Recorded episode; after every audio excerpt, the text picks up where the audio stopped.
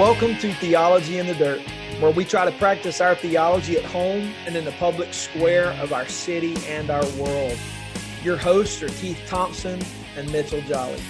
Theology in the Dirt is produced by Chris Hayes, and the artwork is by Kayla Sanner.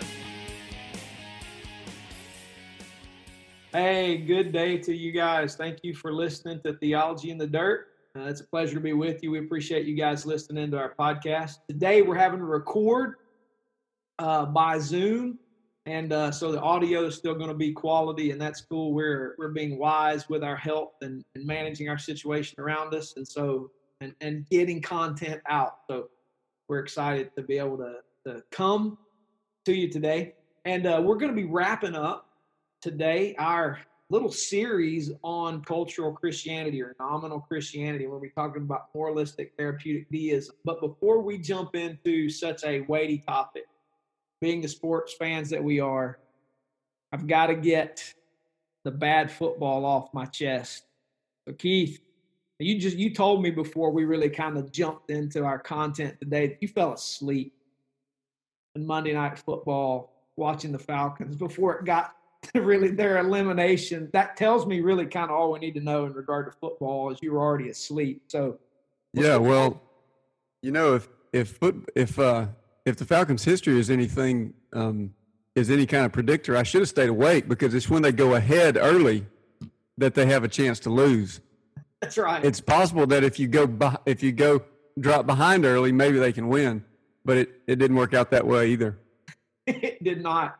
The Falcons are so bad that my theology begins to, to get wrecked.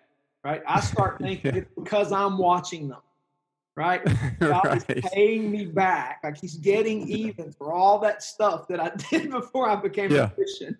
yeah, karma. You, you start start believing in karma. Yeah, completely. Yeah.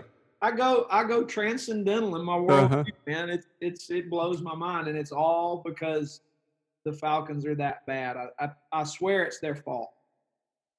Well, it well it things may change on the coaching staff here soon. Um, yeah. So you may not be the only one thinking that. That's true, and I hate it too because I never want to wish for a person to lose their job. I get it. Like, no. It's bad. Like I, that's just I feel bad even wanting that change to take place. However, however, in an entertainment industry where results are the bottom line and you're getting paid a lot of money to get results, uh, I don't feel so bad about it. Um, but I do kind of feel somewhat bad, hoping we have a coaching change here soon. I don't know what coaching change will do for us right now. Um, Dirk Koetter is a terrible play caller, in my opinion. And getting rid of Quinn, I don't know how it's going to fix play calling, but who knows, man? Yeah. Yeah. Well, well the, we, we're about a week away probably from finding something out. Yeah, I think we probably are. Once they reach that playoff elimination point, I think we're probably going to see see some yeah, Tank yeah. forever, man. How cool would it be to, to get the number one pick, draft Cartersville native Trevor Lawrence on our Atlanta football team? That'd be nice.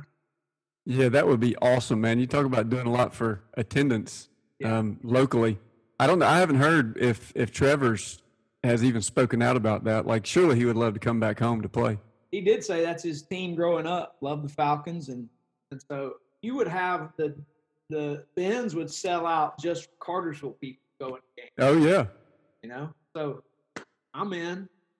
yeah, I think it'd be awesome. Be great for Atlanta, probably. Yep. Let's start the hashtag trending. Tank for Trevor. Let's tank for Trevor.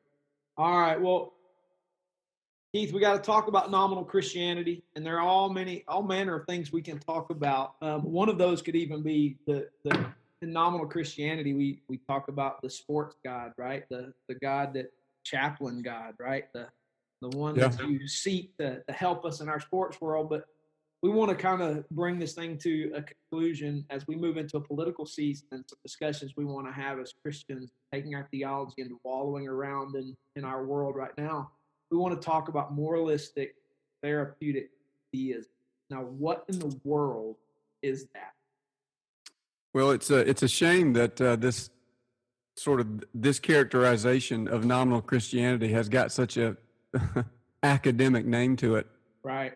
Because it really is a, I think it's the best description of what we see in nominal Christianity in our world in in America now Christian Smith. I've been following um, this study for a long time. Christian Smith is a sociologist. He's got a colleague that worked with him, but a sociologist at the University of Notre Dame that began studying the um, the religious lives of teenagers right. back in 2003 ish, and they've taken the study all the way through like 2013. So they study these guys over a long period of time, and what they were trying to find out is what what are the religious lives like for um, for Christian teenagers. Well, now these guys are adults.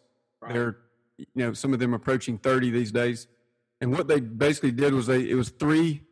Uh, it was a, a series of three looks at these guys' lives over a period of about 10 years and they drew out of these these studies and interviews. They were in-person interviews. There were um, they talked to their parents. They talked to them over the phone. They talked all sorts of. They talked to them in public places, um, and they they said, look, it basically boils down to five points.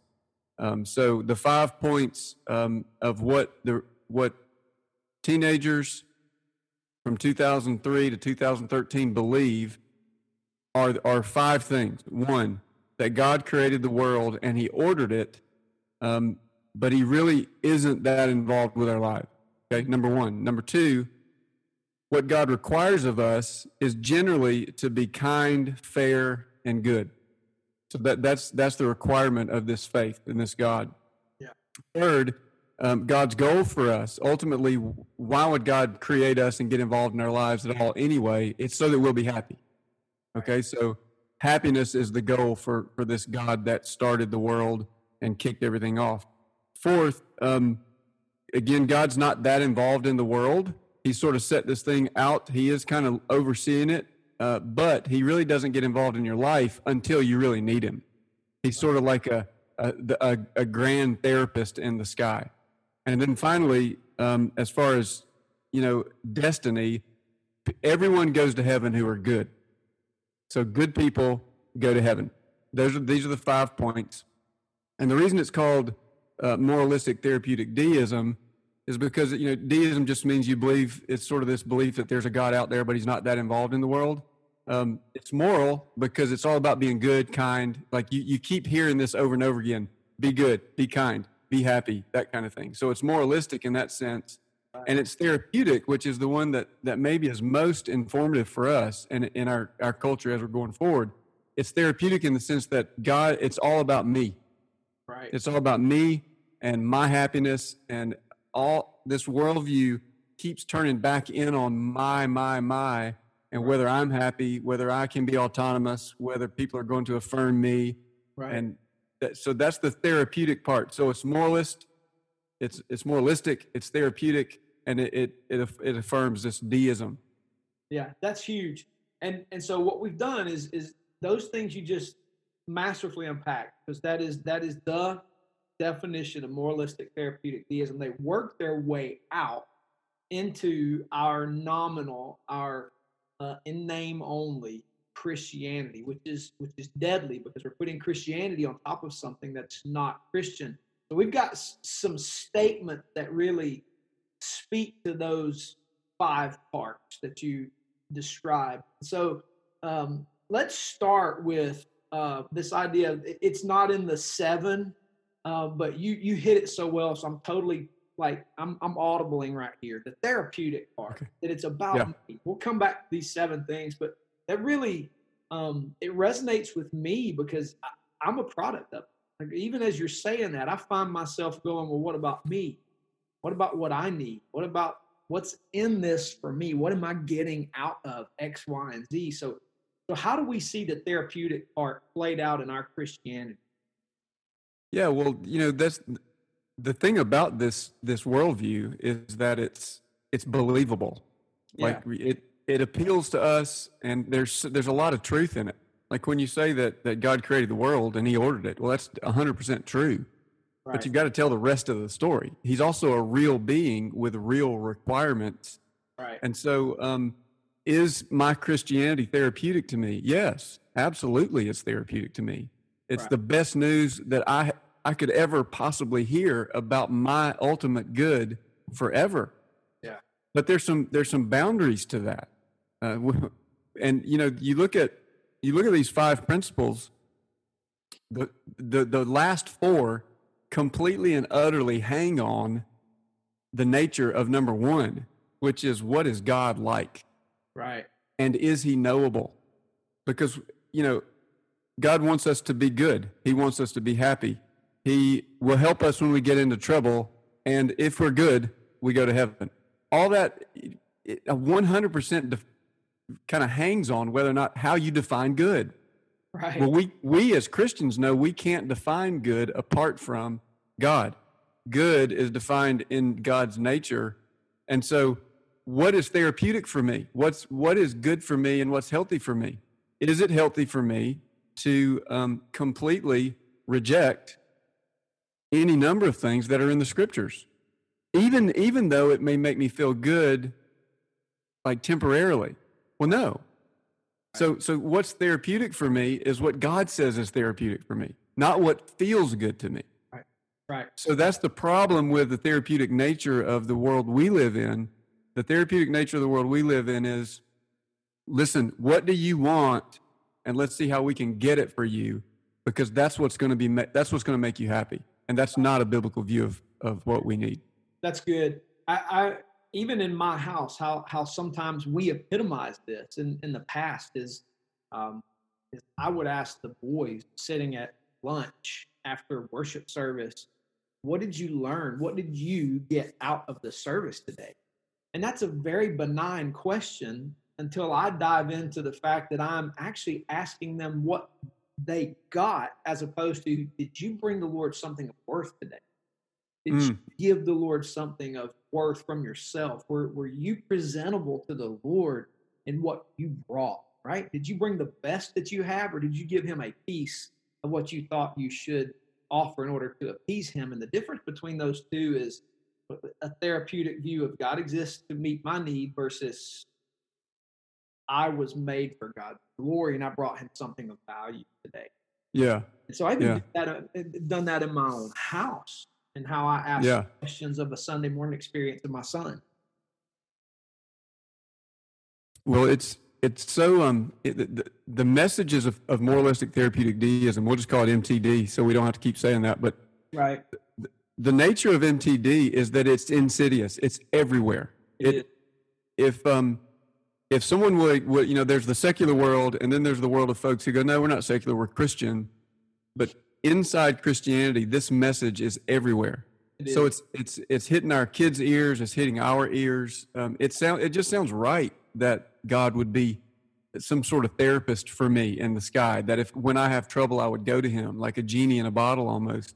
Right. Uh, because in some sense, He does that. But it's when we when we think through like why is this even important why would we even have this conversation well because it affects every single decision that we make it Right. If if relationships, you know, our the way we spend our money and our resources, all that really leans into this notion of well, what is God really like, yeah. and how can we know?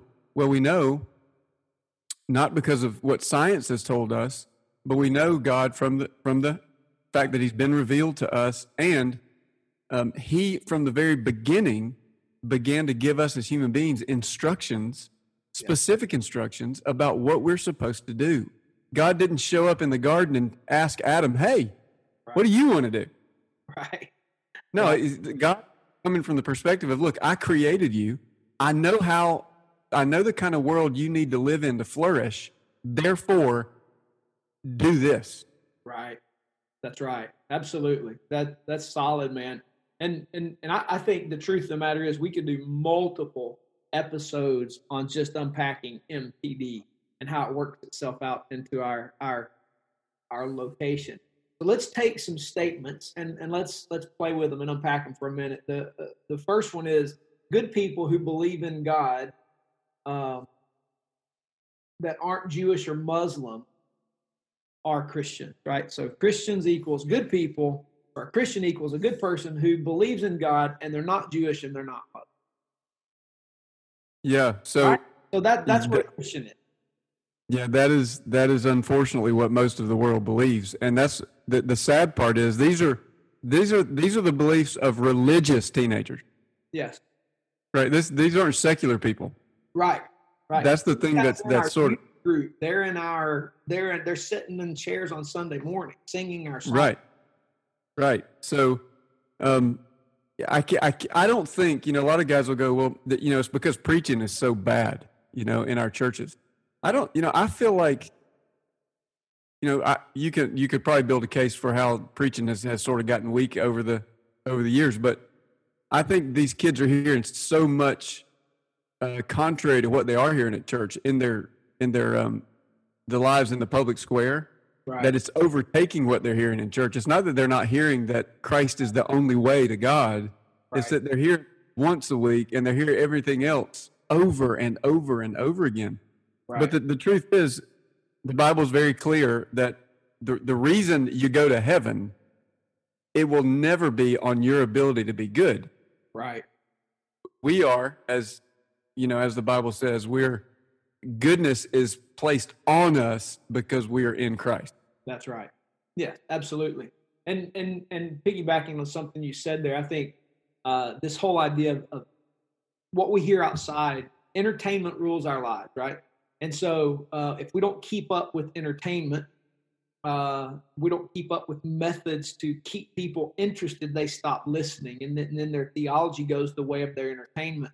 And I, I'm firmly convinced that that uh, when people stay attuned to our message because we entertain them, faith is replaced with style points.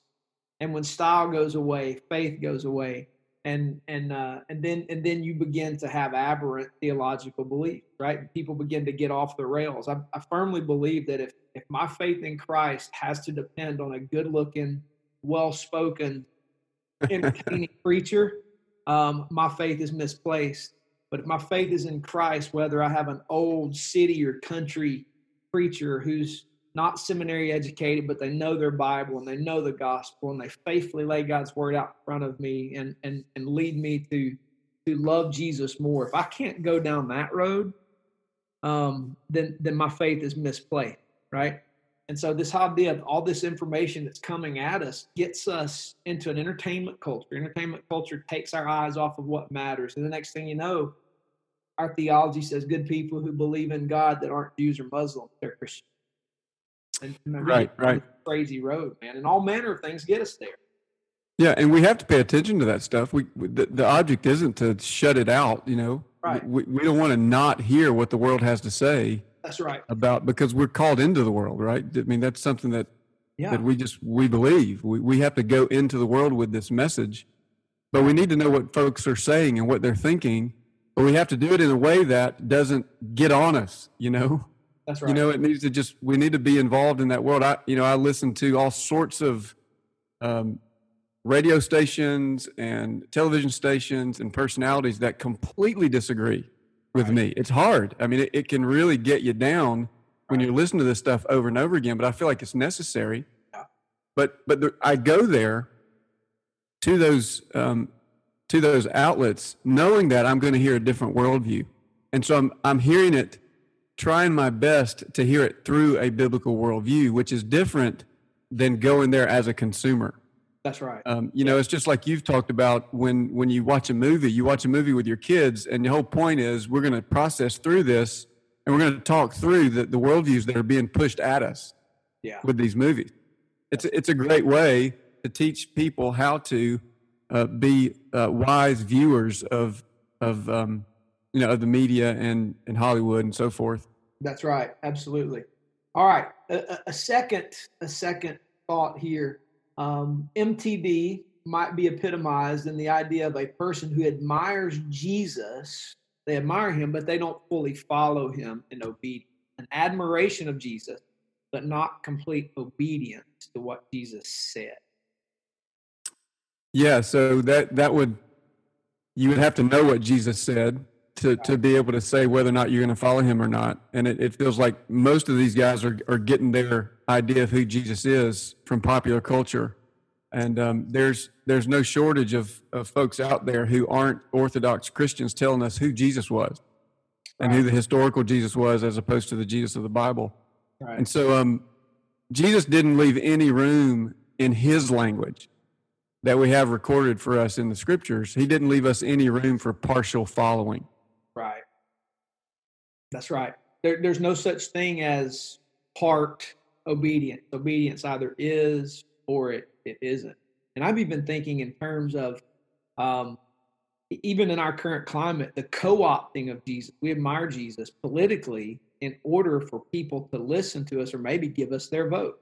So it's crazy how both sides of an argument can co-opt Jesus, admire him for his teaching on this issue, but ignore his teaching on that issue in order to convince people of something. So there's an admiration of Jesus, but I'm not going to follow him in regard to that issue. Yeah. It's for me in this, but oh, what about that? Oh, well, we don't believe that part of the Bible, or not all those words are inspired. Yeah. So I admire his teaching when it satisfies what I want. Yeah, well, you you teach you're you would basically be treating Jesus as if he's just another um, sage, right? Because you can do that with a with a human being. You can say, look, he's human after all. He's he's going to get some of that wrong, but right. on this area, he man, he had he was dead on, man, and we we admire Jesus for this part of his his worldview and this his stance. But the Christian worldview is that Jesus was God, which right. means he doesn't get any of it wrong. Right. So we we filter these comments um, and we put them together with these comments, and you can't leave any of it out when you put it all together, you you you get this uh, comprehensive view of who Jesus was, because He's our best look at who God is, and so we we can't leave out the the stories where Jesus let people walk away because they wouldn't give up everything. Yeah, we we can't forget the stories where Jesus was really harsh to people who were selfish and had wrong wrong wrong hearts in their worship. Yeah, that's right there there are so many there are so many that I remember when I had in a library once I saw a book. It was the hard sayings of Jesus, and it's like that. Like who's going to read that, right? right. But that because there are there, yeah, right. Because there are so many right. hard sayings of Jesus. Jesus said hard things to us because it's what he knew we needed to hear it. That's right. Well, it's like Mr. Beaver says in the Chronicles of Narnia, he is good, but he is not safe. right no worldview is safe underneath Jesus. He crushes them all. He's not just to be admired, he's to be worshiped fully obeyed. That's right. And you know, and the thing that in our world where life is therapeutic for us, it, it we we have this tendency uh, to push back because of what culture has done to us. We push back anytime someone tells us something that that makes it that is that is harsh or can feel like it's going to cost us something. I just want the good news. Tell yeah. me the good news. Tell me where I'm doing well. Yeah. And and let me know about those things. But right. the truth is in a real world where there are real dangers, then there we we need to hear corrective. We know this as parents. It, it make that makes sense to us. But as a having a heavenly Father, we need to hear the things, and we should expect to hear things that that are rough on our like they sound rough to us. Yeah. But it's but we know it's good for us. That's right. Well, it, I think it speaks something to to the challenge we live in when what is good for us feels rough. It means something's out of balance, something's wrong, and we've acclimated to something that's actually killing us. Uh, and what is good actually feels hard, and it, yeah. it should clue us into there is a problem.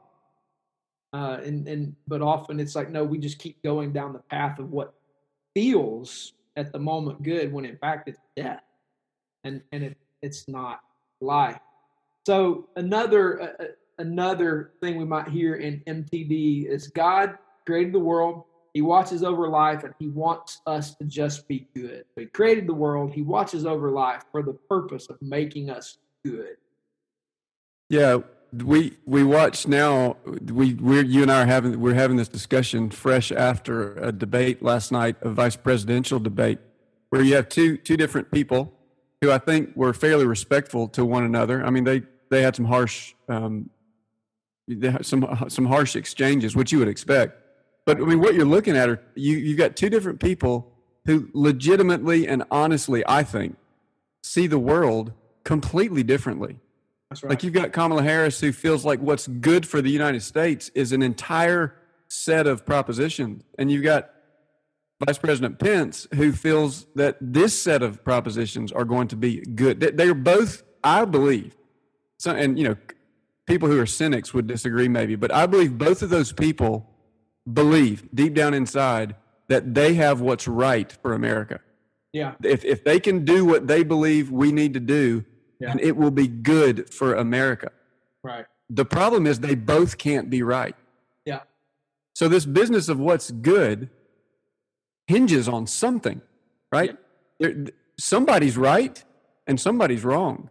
Yeah. And the question is, where do we go to to figure out who's right and who's wrong? And this isn't a this isn't a question I'm posing or trying to bring up for a political sense. It's true for when I'm talking with my child. Right. When I'm having a conversation with my business partner and we're trying to figure out what's good for our company, you can't just say, be good. Right. You essentially have said nothing yeah. when you say be good. Yeah, because if, if Hitler, yeah, if Hitler says be good, he's saying something completely different yeah. than when well, Jesus. Well, his, his SS troops here kill all the Jews. Yeah. That's be good. Right. Right. And so we we've got to do the hard work, and it is hard work to right. to anchor this notion of goodness and what's right to something, and, and it goes back to well, who is God and what's He like? Yeah. Because you know what's right for um, my daughter when she begins to date, and my sons when they begin to date, and what's right when it comes to where I'm going to spend my next paycheck, and what's right where I'm going to invest my resources and time all that's informed by my worldview. And honestly, um, it, it all begins there. Everybody's got a worldview, and everyone is religious, whether they say they're religious or not. That's right. That's exactly right. That's it. And so, for us, as having a Christian worldview and rejecting MTD, we have to come and say, well, what is good? And who is this God that's determining good? Because who he is and what he says is good is a whole different conversation than just culturally, what do we think is good? Um, yeah. When we allow what is good to be co opted with anything other than the nature and character of God as revealed in Scripture, we find ourselves in a dangerous place. We saw that. I mentioned, you know, Hitler and, and SS, and even had that in the Lutheran Church that allowed good. They got they allowed themselves to be co opted by a Nazi regime. And so what was good was what that regime said. They were the standard of good. For as but as Christians, our standard of good is is the God of the Bible and what his word says. And so yeah. some benign standard of good is not good enough according to the God of the Bible. Yeah, so Mitch, the, one of these things we've got here that I'll get you to comment on, um, it, it follows in with good this notion of being happy like what leads to happiness right and i was i was i was reading something the other day just about how depression and suicide in the west in western countries is on the rise i don't yeah. think that that probably wouldn't surprise anyone even in the scandinavian countries where it's sort of hailed as um, the the place that's finally gotten it figured out how they, can live together in peace and everything's great in Scandinavia except for the fact that they're they're taking more antidepressants than anybody. Suicide is is crazy at, at high levels in places like Scandinavia. Right. Yet, what does, so what does it mean um, when we read in MTD that God wants us to be happy? Right. The, the idea that God wants us to be happy um, is this idea that I should push back against anything that causes me to not feel a sensation of joy or peace or some manner of what I perceive to bring joy and peace, whether it be prosperity or ease or any of those things. So somehow that's what God wants for me and we see we see MTD epitomized even in Christian circles in the prosperity gospel that mm. co-ops the nature and character of God and says God wants you to be happy and self-actualized and have this manner of joy. And the problem with happiness and joy for them and for this worldview is that those things are circumstantial based mm. upon what you have or don't have. And what I would say is the notion of happy is not evil. It's good to be happy. It's good to have joy. But from a Christian worldview, sometimes, and this is emotional because not all of not all of life is easy for a lot of. We have this book in our mm. Bible called Job that there are eternal purposes in difficulty, and and and the and and sometimes God, in His grace, if the Bible is true, not only allows, but actively puts us in hard places. Because ultimately, for me, is ultimately what's good for me is not being happy, but it's Job 42 5. I heard of you by the hearing of the ear, but now my eye sees you. That somehow mm. this idea of faith in God becomes tangible reality. And my ultimate good is seeing and knowing God. And if it took losing everything I have, my health, my children, all my possessions, to do that was good for me. Yes. Good for me. And and and here's the crazy thing, Keith. It's not as though God isolated him, himself from that or insulated himself. He comes and he takes on flesh. And he suffered. And he is mistreated and he is abused. And he had nothing. And he was born under circumstances that were suspect and he is murdered by the Roman for my sin unfairly, right? And so, and, and and that's the God of the Bible who is himself happy and full of joy and defines happiness and joy. So MTD says my happiness and joy comes with all these good circumstances, and the God of the Bible says no. Sometimes happiness and joy has to pass through difficult, and He models it for us. Yeah. And so that, yeah, that's it's different. That's powerful. It's it's really utterly distinct in when it comes to worldviews that right. that this God would show up and, and suffer. Right. Um, gods don't suffer. human, right. human beings human beings suffer because we're we're less than gods, right? Right. But no, I mean in Christianity we see that that um that Jesus did suffer, and there's that's the great thing about, our faith. There's no there's there's no meaningless suffering in the Christian worldview. You look at folks like Joseph. If you had connected with Joseph in the early part of his life and asked him, "Hey, are you happy?" he probably would have. He may have said, "Yeah," but it was in spite of all this awful stuff that was happening to him. That's right. Same thing. That's same right. thing with Job. We know Job wasn't happy, um, and we we look at you know ultimate things. It's it's our perspective of ultimate things and our ultimate destiny that protects our joy. Um, I, we love sports. You and I both love sports. If you if you connect with it, if we're um, you know, if if your team is in the fourth quarter, you're down by two points, and man, you are it's the you're you're moving the ball down the field. You're on the ten yard line. You are utterly exhausted. You know, your body hurts. Everything, you know, and if somebody could stop you for the second and go, look, are you happy right now? It's like, look, I feel awful. this is this is miserable. But right. yes, I am happy because we are about to score. That's right. We are moving the ball. We're, we're going to win this game. But right now, I feel awful. That's right. But that's that's what perspective does for you. It helps you understand that look, the pain and misery that I'm dealing with right now is is is achieving for us a glory that far outweighs yeah anything that that I could achieve right now. That's right. That's that's a very important part of the Christian worldview and it's lost in in this view of Christianity, this MTD view of Christianity. And many of many of the people that we interact with are like, Christianity has failed me. I'm right. not happy. Right. When when that's an unreal expectation to place onto our worldview. That's right. And I'm convinced that's because we have we live in a place where naturalism, the predominant worldview that has it's in its last throes. Naturalism is dying a slow death. But we, you and I, were raised in a culture of physical world is all there is, and we were taught various worldviews that that were that were the religious manifestation of that. There is no God. There is nothing beyond this. And and the idea that I have to get all of my happiness now is rooted in the idea that there's nothing after. Yeah. And if there's nothing after this, then well, then that's right. Eat, eat, drink, marry, be given in marriage, for tomorrow we die. There's nothing else beyond it. Mm. And so for us to incorporate naturalism, and we even see it in, in the theological world where we even have debates about whether or not you can have theistic evolution? Can you read Yeah. God on top of a godless process? Well, we would say, well, of course not. One Yeah. is rooted in the belief there is no God, the physical world is all there is, and one says no, God created everything that is and rules over. And so the idea that my entire life can be miserable and have eternal purpose to it can't exist apart from a biblical understanding of the nature of man, the nature of God, and eternal purpose. So even though I walk the valley of the shadow of death, I will fear no evil because you are with me.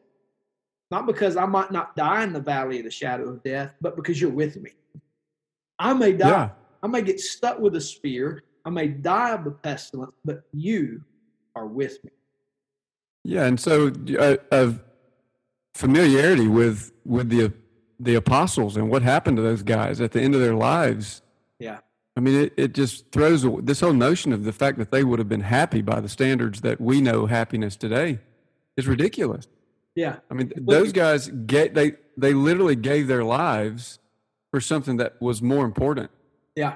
I'm, And uh, I'm totally convinced the the sheer joy in knowing Christ drove them to be willing to suffer because there was something else to be had beyond this life. right, right. So eternal joy that pushing that. Yes. So here, here's the question, Mitch, for the for myself and for everybody who's listening. Is is a life where you follow, where you can follow Christ? Like, if the only thing that I'm going to get from my faith is that one day I'm going to be with and spend eternity with Christ in a place where all things are set as they were supposed to be. If that's all I've got to look forward to, is it worth it? The answer is yes. I think for the folks that that are, if you're talking to one of these 17 year olds who are now maybe young young adults, and say, look, what if you're you don't feel happy? Right. What if what if you call on this God and He doesn't give you what you want when you're in your time of trouble? Right. Um, what if um, what if I tell you that that person that you love dearly, that you've loved your whole life, that they're not born again, and because they're not born again, they're not going to go to heaven. You know, if if a person can hear all that and go, "Man, I reject that," Right. there that's not Christianity. That's right. You haven't you haven't taken your cross, and you haven't crawled up there and, and died with Christ. It's Right. it's the ability to accept everything that Jesus told us and know and still trust Him. That that is that's the faith that's saving faith. Yeah, that's right. That's exactly right. Whatever happens here is absolutely, utterly okay in light of what is gained when I come to the end of this this maybe difficult road that God has ordained I walk. Yeah, and ultimately, that's a more satisfying life anyway. Absolutely. You can add in all the dreams, all the hopes, uh, snap your fingers. You've achieved it all. Right. and without that without the the peace that comes with knowing that ultimately i'm going to be okay Right. it's none of it can measure up i mean it's the only thing it's the only hope a human being has Absolutely. Absolutely. Uh, beautiful, beautiful stuff. Okay, here's our last really sort of component here of uh, dealing with moralistic therapeutic deism, MTD. Um, God is really only needed when there's a problem. Sort of Jesus take the wheel, right? So things are Yep. out of control. I need God now. There's a problem, and and then maybe just maybe I'll go to heaven when I die if I've done good, right? So God, God, take the wheel. I'm depending on you, so I need you now. And because I need you now, and because I've been good, maybe I'm going to go to heaven. The question that I, I wish you know you could see people's faces as we're having this discussion because i would like to i'm wondering if people are hearing this and they're going well yeah isn't that true? Like what's wrong with that? Right? uh, how many people out there and I, I believe there's a lot if, if if we would be honest i think there are a lot of folks out there who are who who don't want to believe anything different. You know they they don't want to believe that um that all my good deeds are going to achieve for me something. And surely these 10 people that i know that aren't in church right now and don't give any any respect really to the god of the universe those people surely are going to go to heaven. Right. there, there's something in us that wants to believe that right? Yeah, but the, the truth is that's what that's what trusting christ and trusting Yahweh, the God of the Bible, is all about.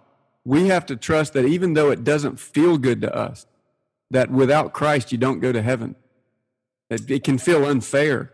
Right. Well, part of part of trusting God and trusting the Bible is trusting that we don't we don't know it all. We we do not see the world as it really really is. Only God can.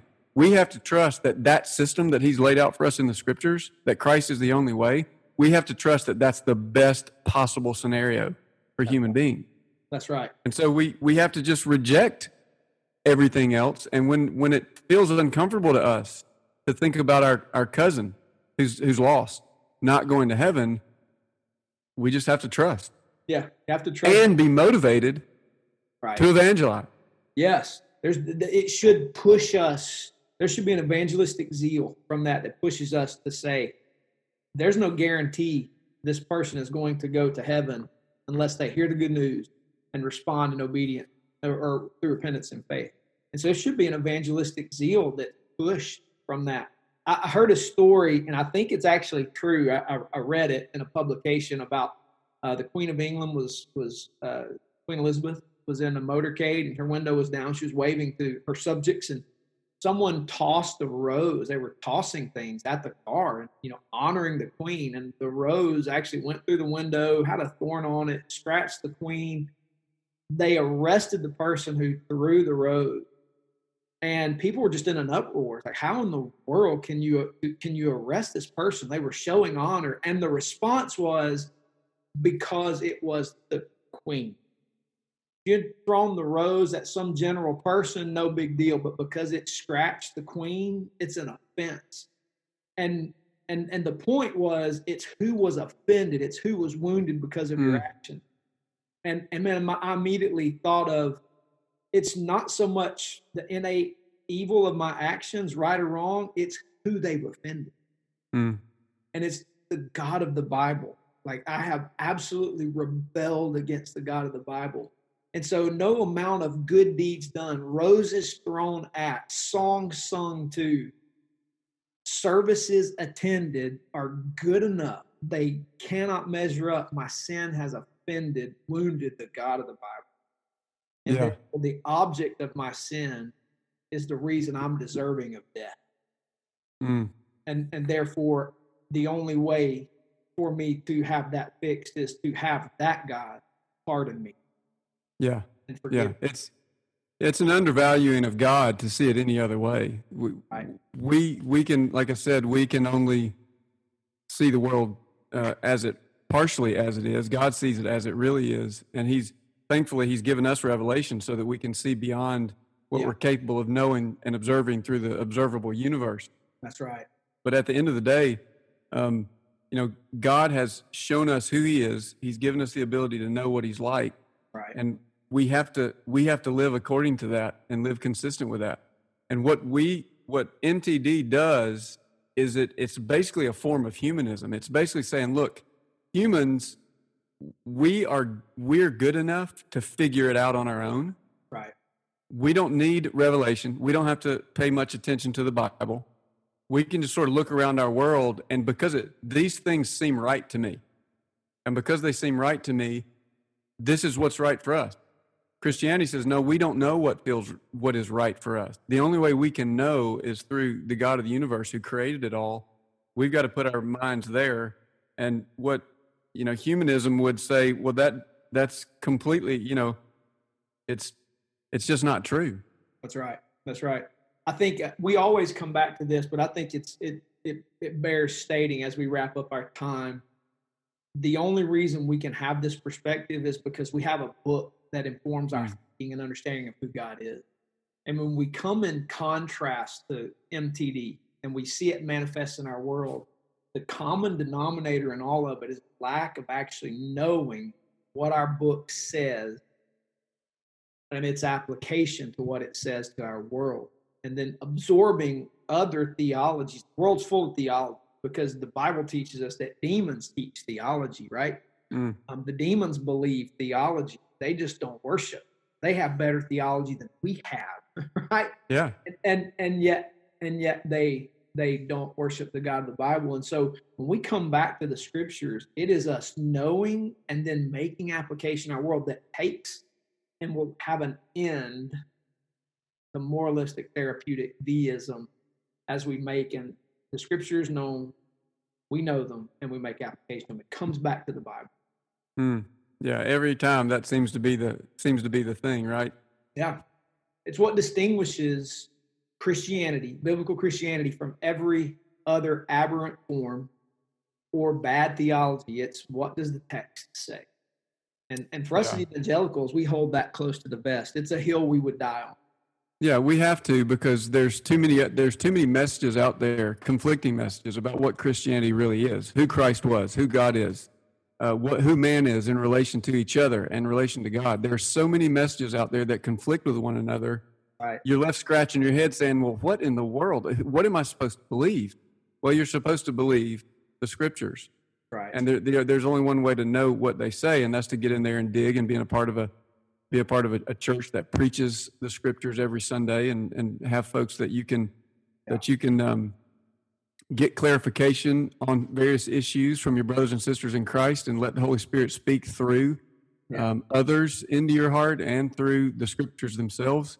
Absolutely. But it, it it's anchored to the Word of God. In the beginning was the Word, and Absolutely. and that's that's what that's what we've got to hold on to. Absolutely. Well, that's that's a good place for us to end, or we could talk for another hour on MTD, its effect yeah. in our world. Keith, man, it's been an absolute pleasure. I love talking this stuff with you. It's fun. Yeah, me too, man. Thanks for letting me be part.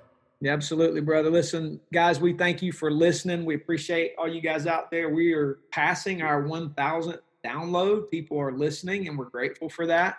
So we encourage you to share the podcast. And uh, as we get ready to move into a political season and have some discussions about that, uh, we'll be drawing season one to a close and preparing for season two that will launch in January. thanks, guys, for listening. We'll see you next week. Sweet. Thanks. Got Keith. her done. Yeah, man. COVID, COVID shall not overcome. COVID shall not overcome. Absolutely. Hey, uh, how's everybody feeling? Everybody's doing better. Marcia's better. Um, my sister Robin is is a lot better. Good. She's they they both are still having some fatigue, but that's about it. They don't have any other symptoms. My mom woke up this morning. She was better last night. She woke up this morning feeling like her chest was a little bit tight, which concerns me. But her uh, Amanda Amanda Trammell, do you know the Trammels, don't you? I do, yeah. Yeah, Amanda came by and brought her a um, an O2 sa- saturation monitor so she could measure oxygen levels, and it's this morning it was 98, which is awesome. So that is good. She's, you know, she was having a bunch of GI issues, and that's better. So the only thing she's got this morning, um, I talked to her early, was yeah. that she was just feeling a little bit tight. But that that's not unusual for her. I mean, she she's 80 years old. When she gets up in the morning, right. she she it takes her a little bit to get going. Right. Good. I'm glad. I'm glad they're they're on the upside. Praise God. Yeah.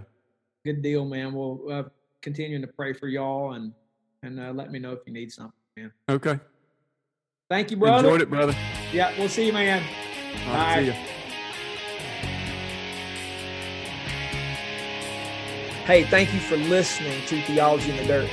You can email us at theologyinthedirt at gmail.com. We'd love to hear from you with some feedback and perhaps some questions if you'd like us to tackle. We'll see you next week. And until then, deuces.